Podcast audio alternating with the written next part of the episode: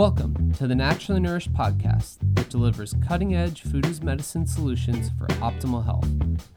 Ali Miller is a nutrition expert sought out by the media and America's top medical institutes for her revolutionary functional medicine interventions. From disease treatment to prevention, every episode will empower you with ways to put yourself back in control of your health.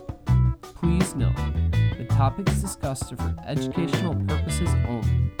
Now welcome, integrative dietitians Ali Miller and her co-host Becky Yu. Welcome to the Naturally Nourished podcast. You are joining us for episode 282, Heart Health Updates.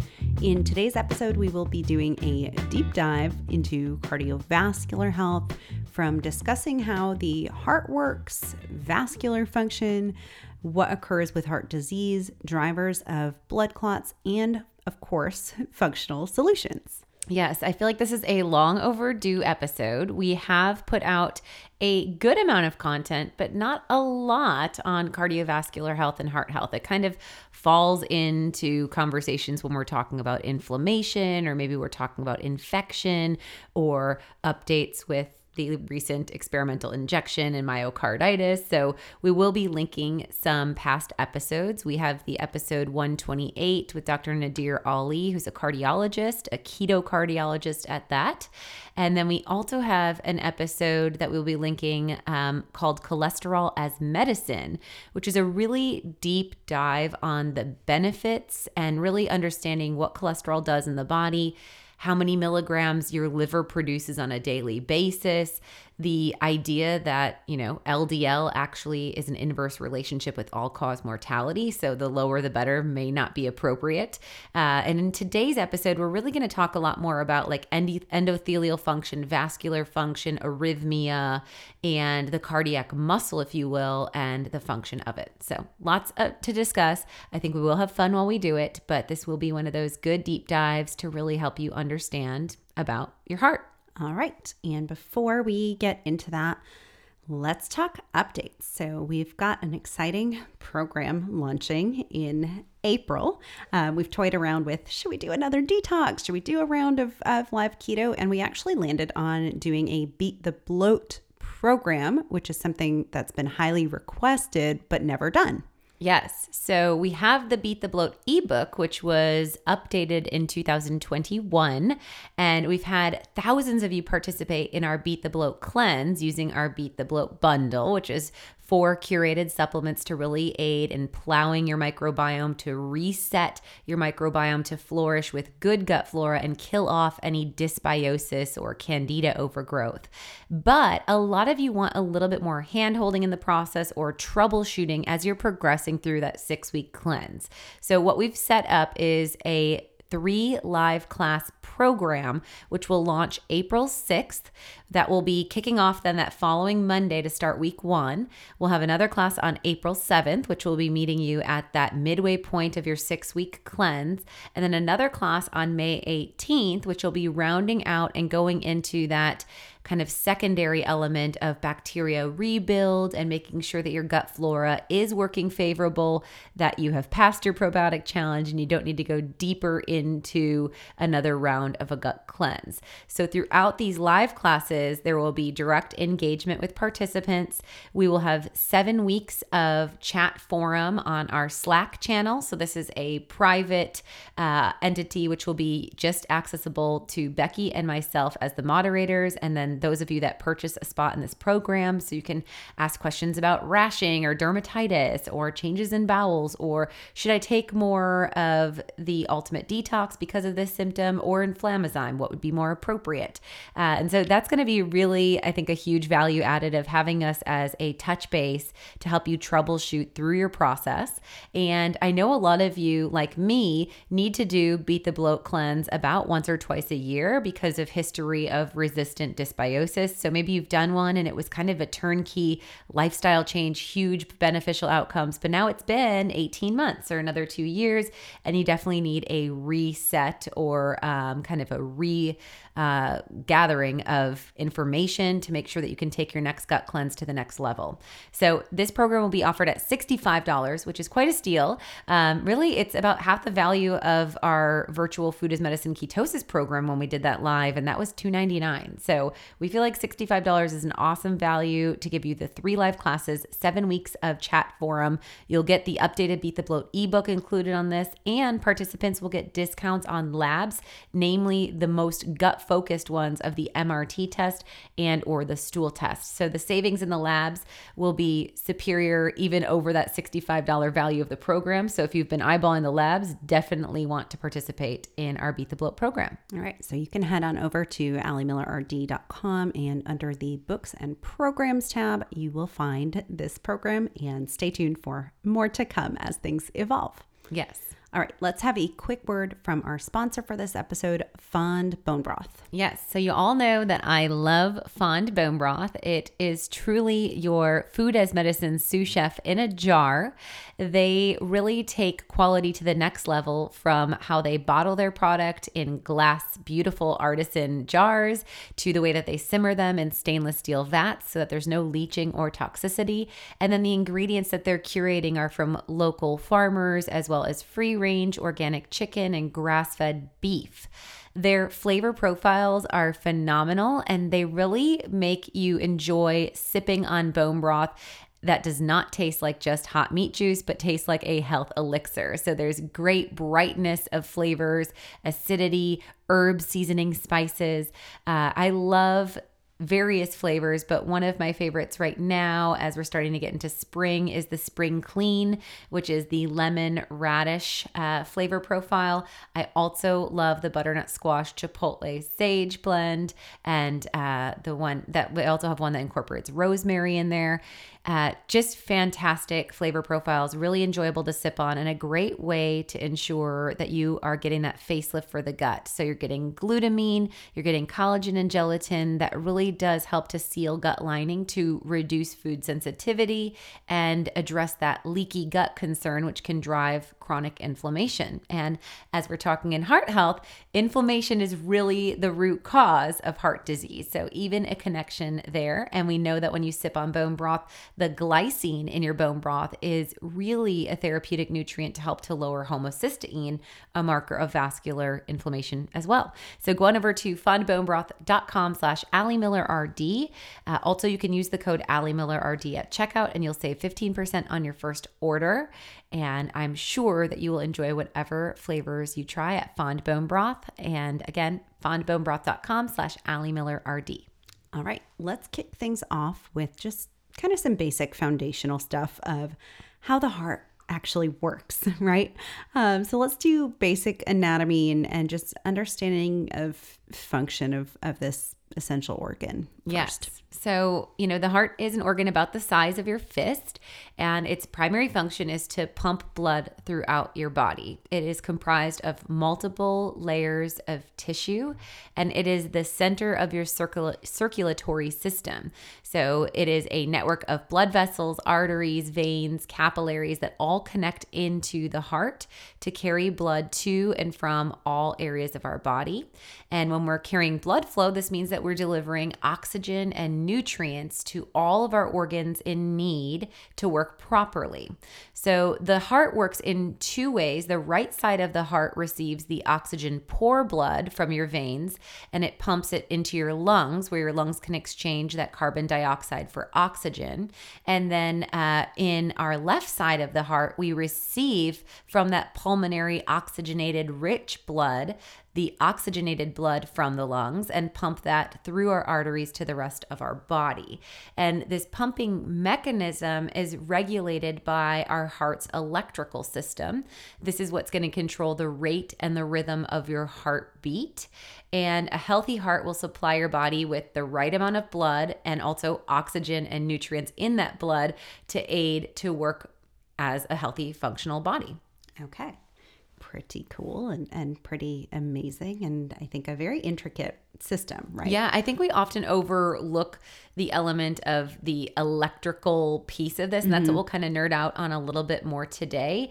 If there is something off with our electrolytes, which play a huge role with our electrical system, or with our nervous system or our endocrine system. So nervous system would be what I always call to as that like HPA axis, that fight or flight mechanism, the autonomic nervous system control, and the connection with your central nervous system. This plays a huge role in our heart rate and our blood pressure. And that can influence the heart structurally to have to work harder. And then we can get, tissue thickening, or we can get issues in our walls. When we look at our heart, it is essentially having 4 hollow chambers that are surrounded by muscle and other tissue. And then these chambers are going to be separated by valves. The valves play a really important role to make sure that the blood keeps flowing in the right direction. So they're kind of sealing and opening, again, kind of pushing out that depleted blood and receiving that fresh oxygenated blood. Okay, so a little bit of anatomy 101 and kind of defines that primary function of working with vessels and the respiratory tract in oxygen exchange in the blood.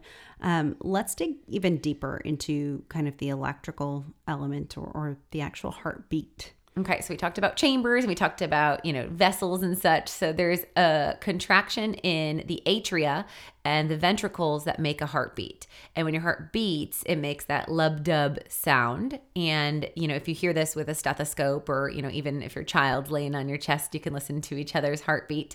The atria, after your atria pumps blood into the ventricles, the valves between the atria and the ventricles close and prevent the backflow. And this is where you'll hear that lub sound of the valves closing essentially. And then after the ventricles contract to pump blood away from the heart, the aortic and the pulmonary valves close, and that makes the dub sound. And your heart is going to beat on an average of 60 to 100 beats per minute. In that 1 minute, your heart can pump about 5 quarts of blood through your arteries, which delivers this steady stream of oxygen and nutrients to, again, your entire body, all of your vital organs. And the electrical signals cause the muscles to contract. And, your heart has actually its own special electrical system called the cardiac conduction system. And this system controls the rate and the rhythm of that lub-dub heartbeat, again, of those valves opening and closing. And with each heartbeat, the electrical signal is going to travel from the top of the heart to the bottom. And as the signal travels, it causes that contraction and pumping function. Got it. And let's talk a little bit deeper about maybe what can go wrong in terms of this piece of the puzzle. So with the rhythm of the heart and this electrical signaling, what can happen there? Yeah, we think of arrhythmia as the main condition, and this is really often a start of heart disease that's overlooked because there are many medications that can address arrhythmia. But again, if we're not really resolving from the root cause, we're going to get widening or narrowing or cellular changes that are undesirable that can interfere with optimal cardiac function. So arrhythmia is really defined as an irregular heart rhythm. AFib or atrial fibrillation is going to be one of the most common types of arrhythmia. And we know that conduction disorders in which the electrical signals do not generate properly, or basically that electrical signal won't travel through the heart properly, or conducting in the first place, is where we'll often see a root cause of arrhythmia. And in arrhythmia, we can see a accelerated heartbeat or a slow heartbeat or just an irregular rhythm to the heartbeat. If we're seeing rapid heart rate, we're going to see tachycardia. And when we see slower heart rate, we're going to see bradycardia. And then arrhythmia can be caused, again, the unfavorable element is the changes in the heart tissue or the activity of the electrical signals in the heartbeat itself. Okay. And then what are some of the, ways that this would be picked up on or diagnosed? And then let's talk about triggers for arrhythmia. Yeah. So often arrhythmia will be diagnosed with an EKG, or we'll also see like a heart rate monitor halter being worn, where an individual will wear one for like 24 hours and they'll measure the rhythm of the heart to see irregularities. And that's important because kind of like a CGM, you know, there is, again, this neurological influence on heart rhythm.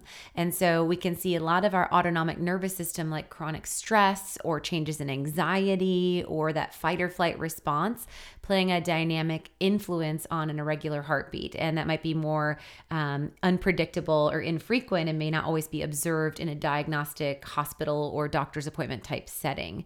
So when we think of drivers of arrhythmia, we definitely would highlight stress as one of the biggest ones, and an imbalance in the nervous system in general. We also look at infection or injury, and we look at genetics, and then potential damage from toxins can also play a big role with arrhythmia. Got it. Okay. And then what would be some of the conventional treatments, I guess, for this? Sure. So when we're looking at conventional influence of arrhythmia, we're going to be seeing drugs such as beta blockers. Beta blockers are going to be a first line of defense, especially with tachycardia. Beta blockers will also be used to treat high blood pressure or that rapid heart rate, and they can prevent repeat episodes of arrhythmia. The concern with beta blockers is that they can cause digestive disturbances, sleep problems, and sexual dysfunction, which can be quite remarkable. A lot of my patients that have had a cardiovascular procedure, like a stent or some form of cardiac procedure which requires long-term beta blocker use, often will see impact with chronic fatigue, exercise performance interference, and sexual dysfunction. Sure. Because you can't drive that vigor that we need in our vessels for optimal function. Sure. And then they're likely looking at another prescribed medication to address some of those things. Right. And we'll talk today about role of things like your endothelial support with nitric oxide. Sure. And antioxidants. Yeah. And how we could take that in a different way. So beta blockers could be used, but there's definitely known side effects there. Blood thinners could be used to try to prevent the risk of clots forming, especially if the blood flow was slower, and that can be used to prevent stroke, so could be used in this world. And blood thinning medications are concerning as far as risks of bleed out. In the calcium channel blockers, these could be used to slow a tachycardia or rapid heart rate. And often when we're looking at our calcium channel blockers, they'd be used to control arrhythmias of the upper chambers.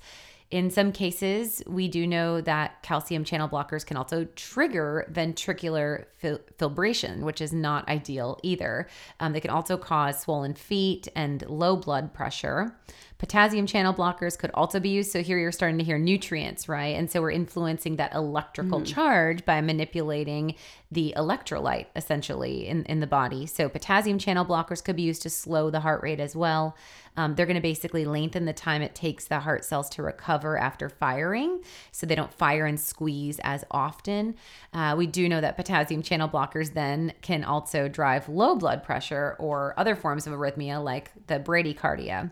And then the sodium channel blockers would block the transmission of electrical signals, lengthen cell recovery periods, and make cells less excitable. But these drugs can actually increase the risk of sudden cardiac arrest in people who have heart disease. So there's some serious side effects with addressing arrhythmia from these kind of downstream conventional medical interventions. And also there are procedures that can be used, like a cardioversion or a catheter or ablation or an implantable, whether it's a cardioverter or a defib or an ICD. Okay, got it. And then with the functional approach then, how would we address arrhythmia? Where's kind of the starting point? So we're going to look right away at electrolytes to start. Mm-hmm. Is there an electrolyte imbalance? And I think we see this all too often. I know we talked about in our YouTube channel, we made an awesome recipe, electrolyte kind of like margarita type vibe. It was lime and lemon. All that's missing is the tequila. Yeah. Right. Relax and Regulate and Redmond Real Salt. We'll put the YouTube video. So you'll have to watch the video to get the recipe, but an awesome delivery to address that right away with food as medicine, getting all of those minerals that play a role with your electrical charge regulation. So electrolyte imbalance would be something that we'd look into. Like, is this person using a sauna? Are they new to keto? And so they've lost that hydration. We look with aging in general, seeing electrolyte imbalance. And so something as simple as replenishing electrolytes could resolve. And then we know all of the nutrients of our electrolytes, namely magnesium, has 300 plus enzymes that play a role in blood sugar regulation and blood pressure and actually in regulating our lipids and so much more. So there's always that multitude of benefit versus the downstream side effects we could get with a conventional intervention. We would look at high blood pressure. We would look at sleep apnea, because sleep apnea is going to reduce the oxygenation in the blood because it interferes with our pulmonary function, which then makes our heart work harder or more irregular. And then thyroid disease can also be an area of kind of a root cause, because the thyroid plays a big role with our metabolic signaling, and our heart rate kind of is gathered in that world as well. Sure. Okay. And then I think Relax and Regulate would be like our biggest tool that we would add in, right? You mentioned putting it in that electrolyte beverage, but I think this would be a fantastic, really safe daily intervention. And there's just so much research. And we've talked about, you know, the benefit of Relax and Regulate with that magnesium bisglycinate. A lot of the cardiovascular research out there in the double-blind randomized clinical trials are using magnesium oxide, which is just not optimal. It's not as bioavailable, especially in your neuromuscular system, which plays a huge role with that neurological influence beyond the actual electrical charge that magnesium gives as an electrolyte. We've seen in studies, though, that after magnesium supplementation, systolic and diastolic blood pressures were significantly improved, and we'll link that research study, and that was looking at beneficial impacts of blood pressure for those that had a magnesium deficiency. And again, as we age, most Americans are actually already magnesium deficient just because of soil depletion and also diet and or limited diet, and then stress depleting magnesium. So we could all use a boost there. Yes. And I mean, we could nerd out on magnesium all day long from all of its varied benefits. You know, we've seen research studies that show specifically magnesium glycinate can help to lessen daytime sleepiness and enhance memory. So again, if we're talking about heart disease in the aging population, we're talking about more vitality through the day. We're talking about an actual enhanced IQ and short-term memory by taking 125 to 300 milligrams of magnesium bisglycinate, which is in one scoop of our Relax and Regulate. And then there's studies that will show magnesium bisglycinate supporting leg cramps, which we also see as we age, and that's an indicator often of electrolyte insufficiency. Blood sugar regulation can be improved. We see fasting insulin levels going down, and we see lowered A1C. We see bone health improvement, reduced migraines and headaches, all with the use of that magnesium bisglycinate. So I think for sure that that's one of those. It's why it's our number one selling supplement, Relax and Regulate. I think because there's such a myriad of benefits you can get with just that one ingredient. Right. And what's often overlooked with that supplement actually is it's not just a magnesium supplement, you guys. It's also got myo-inositol in there, which has a dynamic influence on cardiometabolic health as well, especially as we're talking about the diabetic population and prevention of cardiometabolic disease. Yes. So there was a study where data showed significant improvement in serum level of insulin sensitivity, reduction of cholesterol, LDL, and homocysteine after 3 months of use of myo-inositol. And then they also saw that blood pressure was significantly reduced in the patients that were using the myo-inositol. So we're really seeing huge influence here. And again, we're going beyond both of those nutrients and their mechanisms, but also the fact that these nutrients can aid in regulating the HPA axis, which is really when we're looking at the neurochemical imbalances. We know that that Relax and Regulate can cross that blood-brain barrier, and that magnesium bisglycinate can block the pituitary like a bodyguard from stimulating with ACTH the adrenals, which would make the cortisol, fight or flight stress hormone and the epinephrine, which is going to drive that tachycardia. We're actually seeing the ability to downregulate the ACTH from magnesium bisglycinate, which means that neurologically bound, you're in a more parasympathetic rest, regulate, metabolize, and have much more of a favorable cardiac rhythm from this organ. And you get all of that just from taking Relax and Regulate. But let's talk about maybe what else could cover this mechanism, or other things that we can do, especially to support just that whole HPA axis connection to the heart. Yes. So if you're someone that you know is under high stress, you know, we always say that stress can be a silent killer. And, you know, in my anti-anxiety diet book, that's really the hypothesis that anxiety or mismanaged stress is the root cause of all chronic illness, because over time, it's going to destroy our gut. Over time, it's going to drive autoimmune disease. Over time, it's going to drive chronic inflammation. And definitely, we know mismanaged stress and anxiety can drive cardiovascular drama. So one thing we want to really do is focus on our vagus nerve. The vagus nerve is the largest nerve in the body, which goes from the brainstem all the way down to the colon. And this is going to play a huge role in regulating this kind of autonomic nervous system freeway, if you will. And so if we think of managing the vagus nerve, there are various natural relaxation processes that we can employ. So I talk about in my book, The Anti-Anxiety Diet, the 4-7-8 breath, which is inhaling for 4 through your nose with your lips sealed, holding for 7, and then exhaling with kind of pursed lips and like a whooshing, like a shh breath out for 8. And that double exhale to inhale ratio has been shown clinically to actually bring the body into a parasympathetic regulatory state and have an influence on the vagus nerve directly. So that's one thing that you can employ if you're feeling yourself getting keyed up. You can feel your heart racing, or you can feel that proverbial elephant on the chest, or even sweaty palms, or whatever signals you get of a stress response. The 4-7-8 breath can be a really great way of harnessing that stress stallion and getting you back to a calm, mellow state, which is ultimately going to help with your heart health and make less stress to that muscle. Okay. And then the anti-anxiety diet book, I think, would be a really great resource there. I know you talk about the 4-7-8 breath, but there's also a ton of other key tools in that book. Absolutely. So we go into, you know, dysbiosis and leaky gut and the primary inflammatory foods, the importance of blood sugar regulation and getting that into balance, as well as addressing neurotransmitter imbalances. And so again, if we're someone that maybe we don't define anxiety as something that we're dealing with, but we run a high stress lifestyle, this is definitely a really good resource to consider. And we have on the Ali Miller RD website a bundle of the anti-anxiety diet and the anti-anxiety diet cookbook.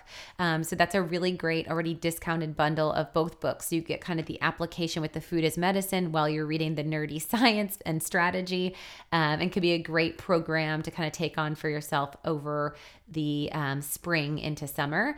And if you want more of a program approach, you could check out our adrenal rehab program. And we can do a little flash sale for y'all, because I think that this is a big one when we're talking about heart disease and this electrical impulse. Is it Adrenal 99? We can use that code? Sure. So that brings it to what, $99, or brings $100 off or something like that? One of those two. It from $199 to either $100 or $99, yeah, but you save a lot, about 50% off there for sure. So we'll put that as a link, as a resource as well.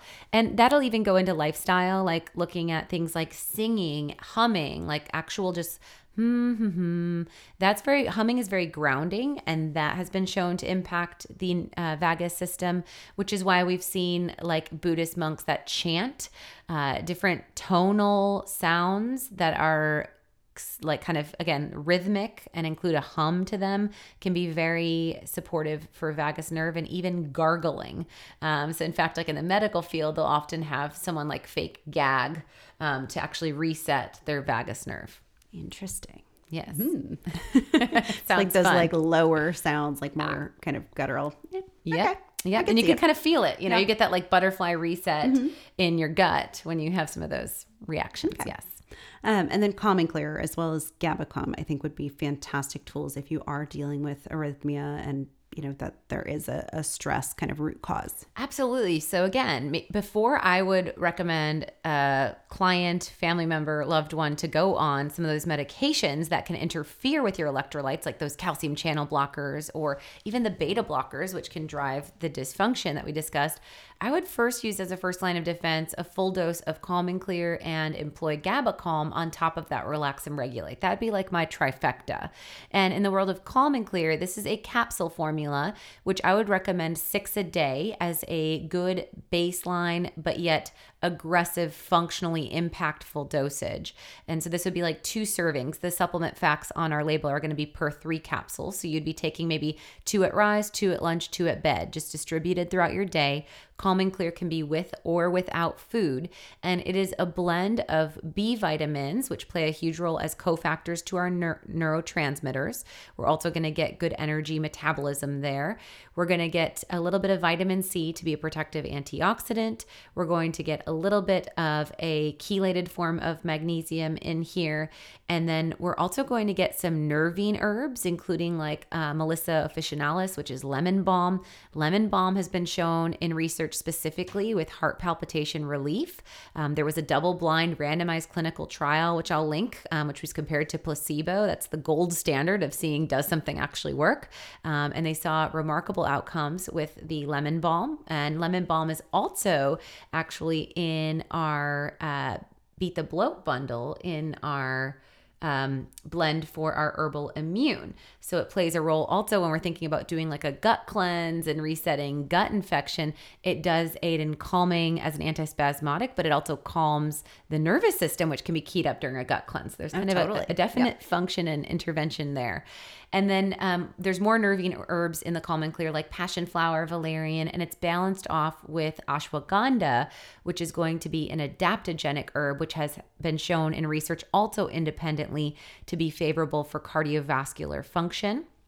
And then I don't want to overlook, which we never talk about in Calm and Clear. We talk about L-theanine all the time, and we talk about phosphatidylserine regulating cortisol, but taurine is also in here. And taurine is important because it can actually have favorable function for both heart and brain.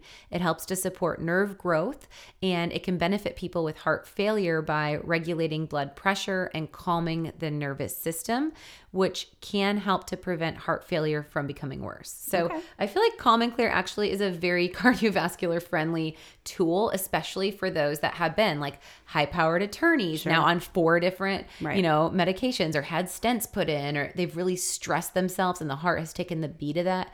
And I would say also, as I'm saying this out loud, get ahead of it and don't be that person that requires the procedures and those 3-4 medications. Take the Calm and Clear so that you don't get to the level of an AFib diagnosis and keep your system regulated, calm, and safe. Yep. And then the GabaCalm would be an additional added bonus layer, especially if you are someone who just notices like maybe there's no diagnosis or anything and we're, you know, years from that, but we notice our heart rate really increasing, like feeling that pounding in your chest when you are under elevated stress. That's a really good tool to employ, you know, whether there's a diagnosis or not. And that would be used 1 to 2 kind of at that time of heightened stress. So whether it's something you can anticipate, like you're going into a big meeting and your heart is always beating out of your chest when you do that, taking 15 minutes before or at the onset of like somebody cuts you off in traffic and that just like triggers a cascade and kind of gets things going and you're having a hard time winding down. I keep it in my glove box in my car with crazy drivers in Austin. So. I think GabaCalm is huge there. And like you said, more acute, more pulsed in at times of need.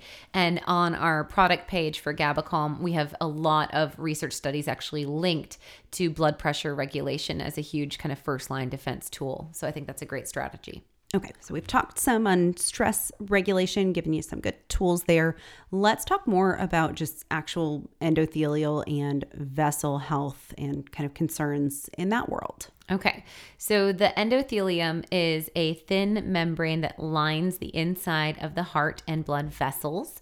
Our endothelial cells release substances that control vascular relaxation and contraction, as well as enzymes that control clotting factors, so blood clot function, as well as immune function and platelets.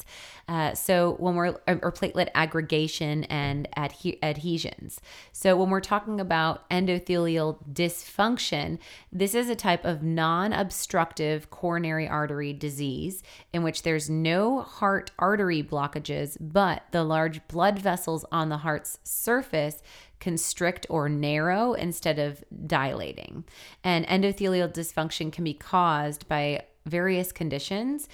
We definitely attribute metabolic syndrome as a big one. So when we're looking at elevations in blood sugar or diabetes in that world, that's going to create damage actually to the endothelial tissue, which will then create dysplasia or abnormal cellular repair, and that will create that stricting or that narrowing in the function, and the cells basically. Endothelial can get damaged by excess sugar. They can get damaged by stress from hypertension. So actually stretching those vessels too dramatically can create micro tears. We know that smoking, by being a dynamic pro-oxidant and toxin, can damage the endothelial tissue. And then we know physical inactivity can actually play an unfavorable role. So, that's where exercise is really key for cardiovascular health. Physical inactivity can drive endothelial dysfunction. Okay, got it. Let's talk kind of the food as medicine and what we would do to support our endothelial function. Yes. So the reason, it's really important because, again, there's vasodilation that is endothelium dependent, and the endothelial tissue will play a huge role with thrombosis. So we're talking about deep vein thrombosis, or we're talking about stroke, or we're talking about clot that gets dislodged or can drive cardiovascular disease. This is really where we're seeing this as an area of focus. And when we're talking about food as medicine and natural compounds, we're really looking at polyphenol-rich foods and food compounds that can aid as potent antioxidants. So this can be the world of teas like green and black tea. This can be red anthocyanins and purple pigments in our berries. This can be cacao. Everyone loves a reason or a prescription for 100% dark chocolate. So cacao powder or nibs could be in this area. And then we also see outside of the polyphenol world, I guess fatty fish could have polyphenols like astaxanthin, which would be in the pink pigments of our shrimp or our wild-caught salmon. But we do think of in the fish world, omega-3 fatty acids have also been shown to actually activate pathways in endothelial cells, promoting an increased formation of nitric oxide and endothelium-dependent hyperpolarization. So there's actual improved function that we can see in this tissue when we have a polyphenol antioxidant-rich diet that's paired alongside with the omega-3 fatty acids from our wild-caught fish. Sounds like a Mediterranean keto approach might be appropriate here. Yes, yeah. For sure. So we can link that. We should link that podcast episode as well. I don't know if you've been hearing it, but recently I've been hearing a lot of pushback in the world of omega-3 fatty acids. And maybe it's just some new clients that have been in my clinic and their cardiologists or their doctors. But I had a couple patients in the most recent couple months where their doctor was like, oh, I don't think I want you on fish oil. So I think there's some smear campaign that I haven't seen. Boy. Yeah, I know. It's so interesting. I have a lot that'll come in on the algae forms. And I'm like, there's no EPA in there. There's some DHA, but I don't know how bioavailable it is. Probably not. Yeah. Yeah. And I don't know if these are doctors that actually read something on maybe microplastics or dioxins and toxins in fish, and that's their concern. Or if I've had many of them are saying, oh, go on Lovaza, which is the pharmaceutical version of fish oil. But it's not going to be the exact molecular structure that you would get from the fish itself, as which we use in our EPA DHA Extra. And so our EPA DHA Extra is going to provide you the same molecular structure of wild-caught fish. We use sustainable sourced fish in the product, and we do third-party test for dioxins, toxins, microplastic, PCBs, as well as testing for purity and testing for rancidity.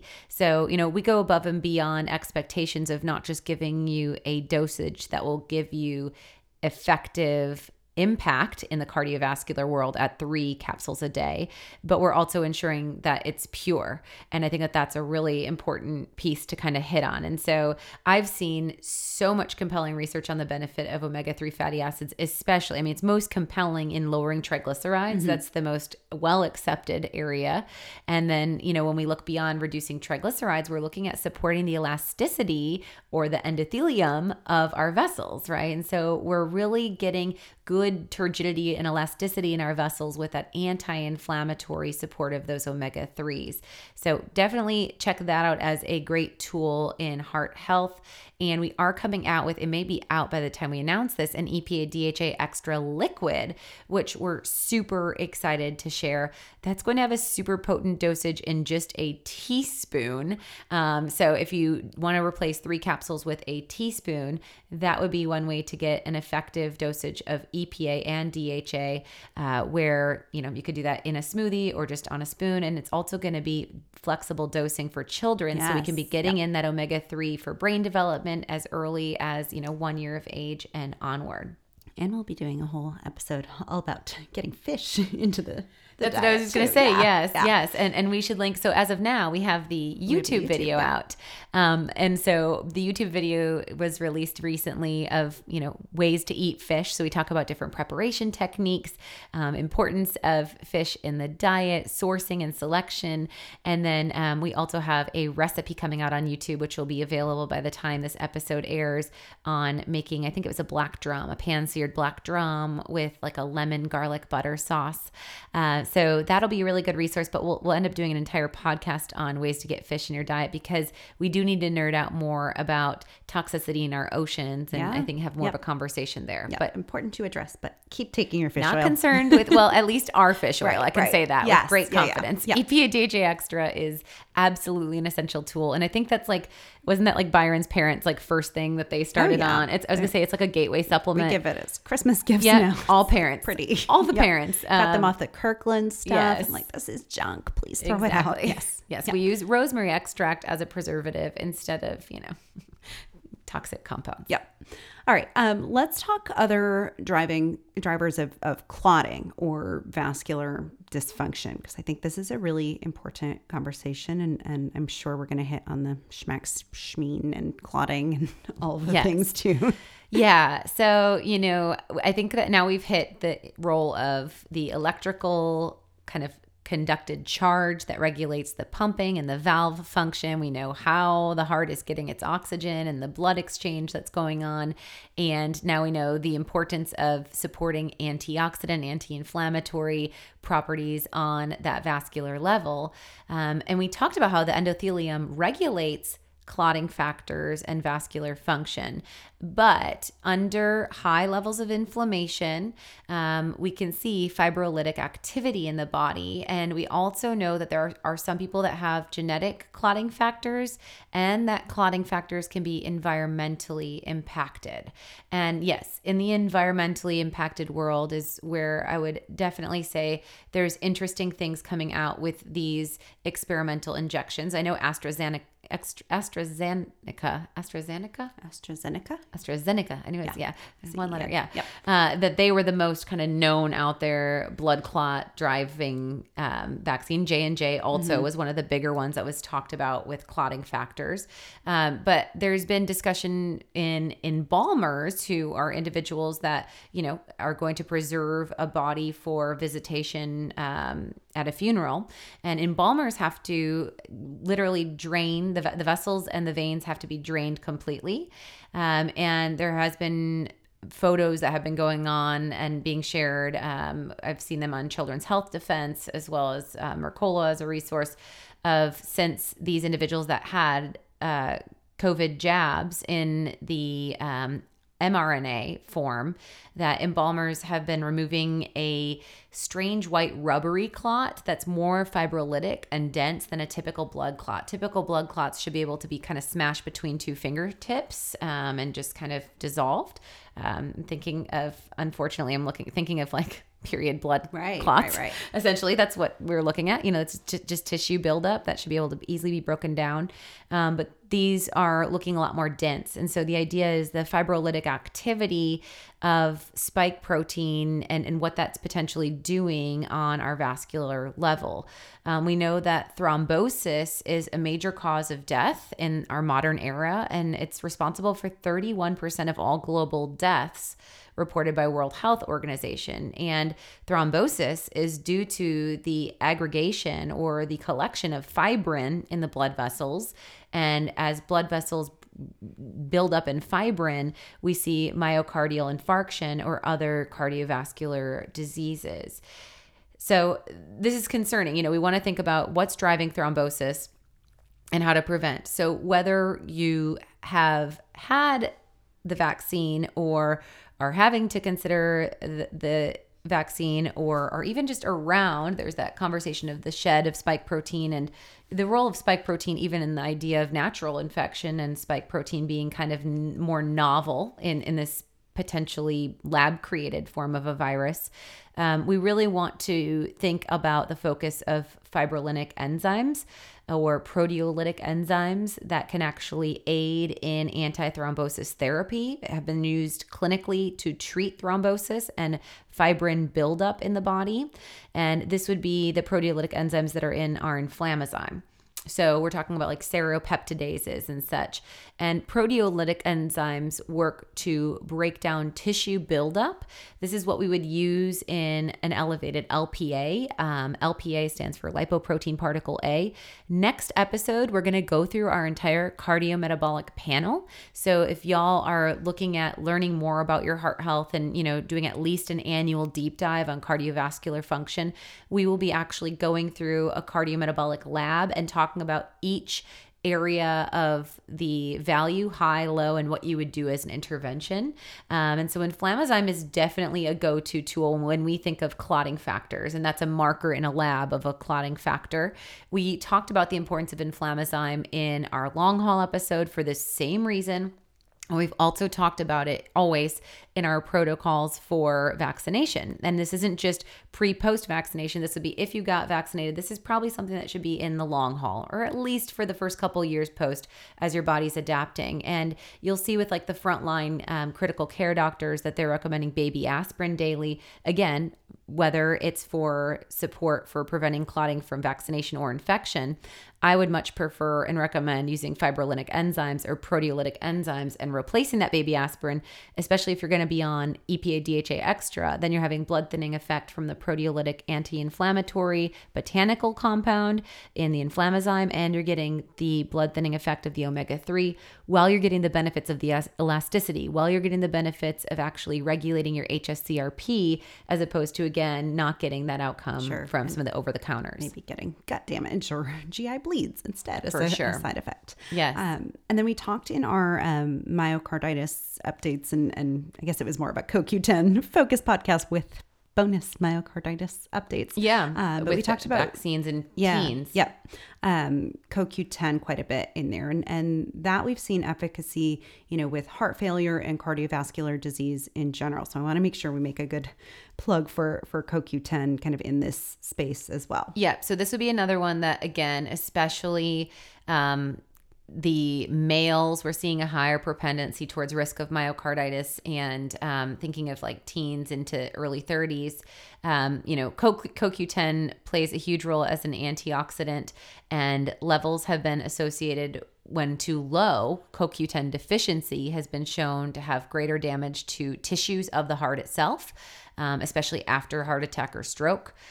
We've seen that the CoQ10 itself can have a favorable impact on reducing C-reactive protein, which is, of course, an inflammatory biomarker, and that it plays a role with arrhythmia on its own as well. So actually plays an improvement in the cardiovascular function. And then, again, anyone who would be on a statin medication, we know that statin drugs block that HMG-CoA reductase pathway, and that can deplete the CoQ10 levels. So anyone on a statin drug should be taking 1 to 2 a day of our CoQ10 complex.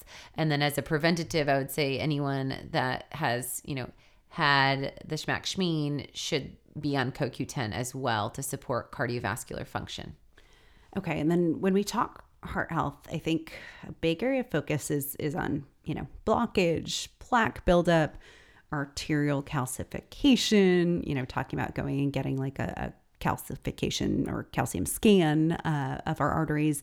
Let's hit on just priorities here and also a little bit on where cholesterol fits in. I know we've done some good podcasts on that. Yeah. So like I mentioned in the opening, episode 157, Cholesterol as Medicine, really is a deep dive on, you know, what cholesterol does structurally in the body. And we named it as medicine because it's absolutely essential for survival. So we don't like to demonize cholesterol by any means. We like to look at the distribution of our lipids, and we like to look at the oxidation of our LDLs as more of a risk factor. So I think we'll nerd out more on that next week when we actually go through a lipid panel and talk about prioritization and really get into an intervention level of what would we do to bring up HDL, or what would we do to consider to bring down LDL, and is this level of LDL concerning if there's a low oxidative LDL, or the protein particles themselves are more buoyant and aren't small and dense. So I think we'll nerd out there in next week's episode. And you know, just right now I would say cholesterol is absolutely essential for survival. When we're looking at heart health and overall cardiovascular function, we're looking at regulating that clotting factor, which can drive obstruction, like I mentioned, but we're also looking at taking a step back and just really thinking about how vessels get clogged in the first place. So we think of our vessels like a garden hose or a tube, if you will. And if you left your garden hose outside in the winter, it would get oxidized and cracked from the harshness to the environment, okay? Or if there's dynamic temperature changes, right? There's going to be a lot of shifts in the structure of that hose. So one thing we always watch for our vessels to function optimal is to reduce the oxidative stress and the, you know, trauma to that area, of course. So we're looking at anti-inflammatory compounds, and we're looking at antioxidant-rich compounds to regulate the inflammation and the oxidative stress. Now, if there was an arterial injury, if that garden hose was under high pressure through hypertension, right, you were running the hose at high water, you could create tearing in those endothelial tissue lining on the interior of the endothelial, and those micro tears would create the need for a repair, if you will. In that repair process is often where we'll start to see plaque formation. Now, plaque formation does have foam cells, which require macrophages, white blood cell response, to oxidized LDLs to make plaque formation. So cholesterol plays a role in that recovery process. But as I said, it requires macrophages, which is a white blood cell response often mitigated by an infection or an imbalanced microbiome, and we're looking at those LDLs that have been oxidized. So again, if we're preventing by keeping the vessels elasticized, lubricated, and anti-inflammatory, and we're regulating the heart health by the blood pressure control with our Calm and Clear, our GabaCalm, our Relax and Regulate, you know, type thing, then we're not dealing with that injury in the first place. And the other area of an injury beyond hypertension in that hose would be elevated blood sugar. And we think of that of like, you know, like sandpaper. If your red blood cells are coated in sugar or glycosylated, we think of a higher amount of abrasion essentially going on, and that abrasion is creating nicks at the surface, and that's going to require that same mechanism for that repair process, just like the hypertension would. So if you can prevent elevations in blood sugar and elevations in blood pressure, you are not going to be prone towards the tearing that would require that plaque formation to repair in the first place. Okay. And then I know another big area is optimizing the microbiome, right? We talk a lot about the like dental cavity connection to heart disease. Let's cover that a little bit too. Yeah. So, you know, there's that macrophage connection as far as like a white blood cell responder. And if the body is in a low grade infection or has an oral infection, we do know that there's a strong connection to cardiovascular disease. So probiotics can be a really great way to regulate that microbiome area so that we actually can have a more favorable white blood cell response. And that in turn is going to create less prone towards plaque formation or an unfavorable dynamic plaque buildup. Got it. And then let's talk maybe some of our interventions in the world of prevention of oxidative stress and keeping these vessels happy and keeping the garden hose. Yes. Looking good. Yes. So I think of, you know, again, I'm not going to repeat the ones I've already mentioned. So going forward, I would bring in super turmeric. Super turmeric has multiple mechanisms, you know, so it's anti-inflammatory, it's antioxidant rich. We know that it has been shown in clinical research to be preventative against cardiovascular disease and to protect against this endothelial dysfunction and provide an abundant antioxidant status. There's a study that I'll link in the show notes called Influence of Enhanced Bioavailable Curcumin on Obesity-Associated Cardiovascular Disease Risk Factors and Arterial Function. And this also was a double-blind randomized controlled trial. And they found evidence for enhanced bioavailable curcumin to improve homocysteine and high-density lipoprotein concentrations, and also favorable cardiovascular health in the individuals that used the intervention. Super cool stuff. And then vitamin C would also be a biggie here. Yeah. So I would bring in the Bio C Plus for sure. We have a whole episode we can link on vitamin C. And we did talk about it both reducing that lipid peroxidase, which is that oxidized LDL. We know that vitamin C also can play a role on lipids and can improve that lining of the vessels. And so, you know, especially with our Bio C Plus having that acerola cherry, the quercetin and the bioflavonoid blend and hesperidin, it has more of with those unique citrus-based antioxidants, the properties that also can inhibit and bind to spike protein, which could reduce the driving. If we're having higher circulating spike protein, then that means that we would be more prone towards those abnormal clots that we're seeing as a downstream negative effect. So another kind of dual impact there. And along that vein, I would, of course, shout out for Cellular Antiox. I don't think I mentioned that when I was talking about Inflamazyme, but Cellular Antiox would be fabulous, as well as a potent antioxidant with that N-acetylcysteine and glutathione, and especially, again, in the world of if we're looking at protection against spike protein, there is that dynamic inhibition. I forgot, was it 63.8 or 68 point? It was a high percent inhibition that we featured on an Instagram post after our episode on Omicron and updates. So I'm not going to misquote myself, but I know it's a high inhibited ability to block that spike. So that's a great, you know, decirculator, if you will. Sure. And then addressing that dysbiosis connection, we could do a probiotic challenge if we think that something is potentially off in the gut, or if we are dealing with dysbiosis.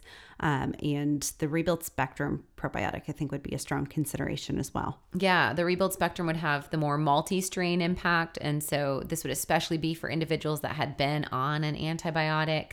And we do know that that sterility, again, can exacerbate heart disease.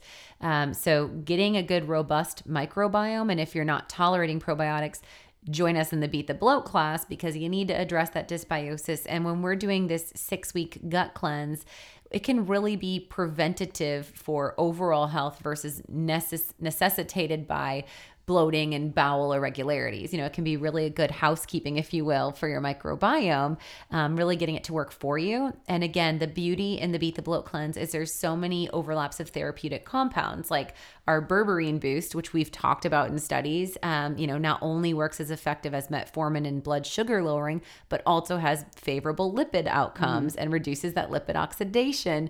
And, you know, some of the herbs, the TCM herbs blended with our Berberine Boost, also support the endothelial cellular function.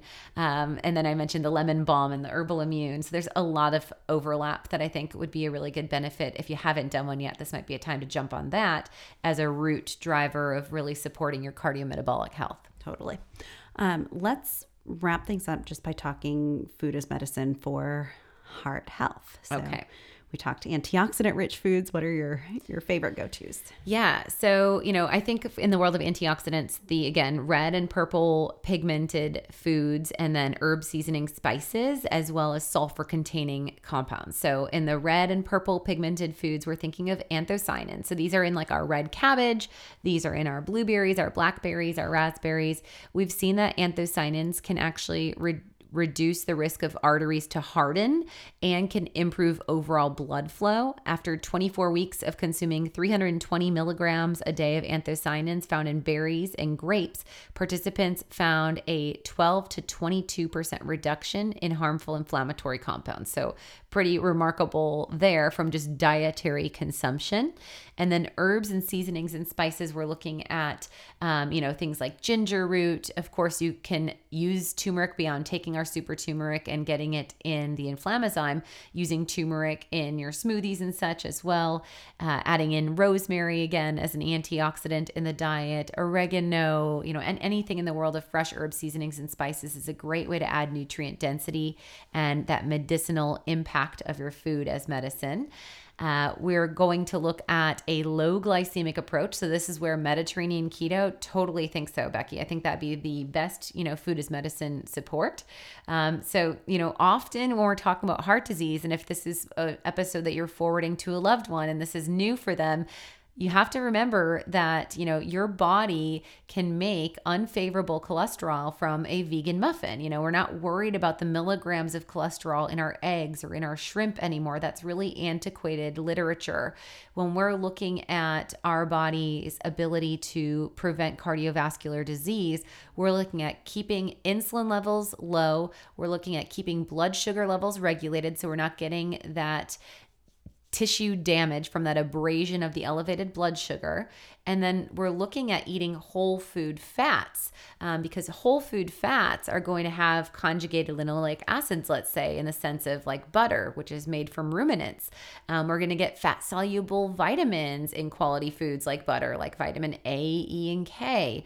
We're going to get, a lot more beneficial compounds and also more of that large buoyant LDL than we would get from our industrialized fats.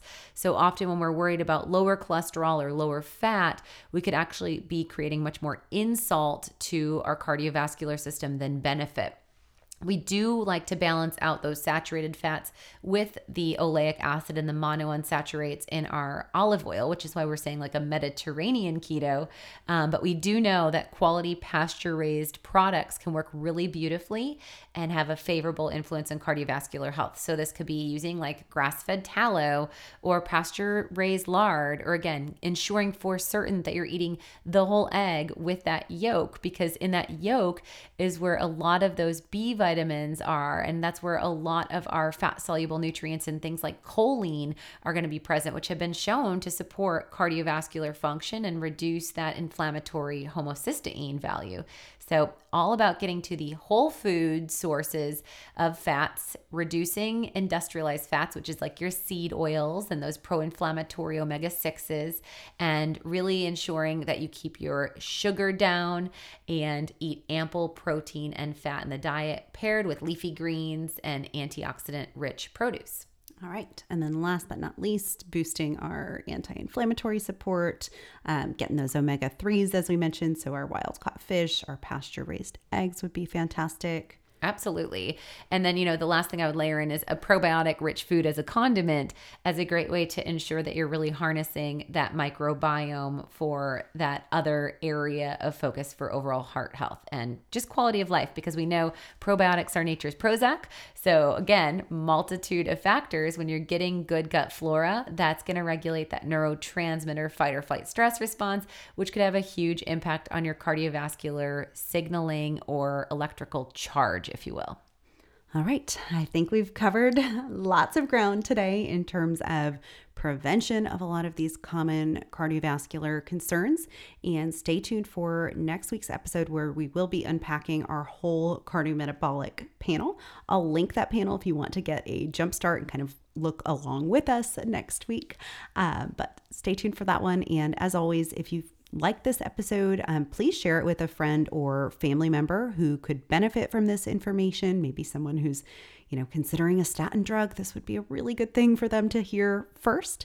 And go on over to iTunes or Spotify or wherever you listen and go ahead and leave us a 5-star review along with a couple of sentences of why you love the Naturally Nourished podcast. And as always, our show notes are available at naturallynourished.rd.com or wherever you're listening. So you can also access those on iTunes, Spotify, Google Play, you name it. And we will have all of the supplements that we discussed linked, as well as description of these food as medicine priorities, the labs discussed, and the big offerings that we had in today's episode is taking advantage of really harnessing your stress response with our adrenal rehab program, which you can use Adrenal 99 to save on that. And then if you're someone that has not done a Beat the Bloat cleanse and is suspect to dysbiosis, definitely snag a spot in our upcoming program, which launches April 6th, the Beat the Bloat program. Thank you for listening to the Naturally Nourished podcast. Visit our blog at AliMillerRD.com for recipes, wellness tips, and food as medicine meal plans. Connect with Ali and Becky at AliMillerRD on Instagram, Twitter, and Facebook. Until next time, stay nourished and be well.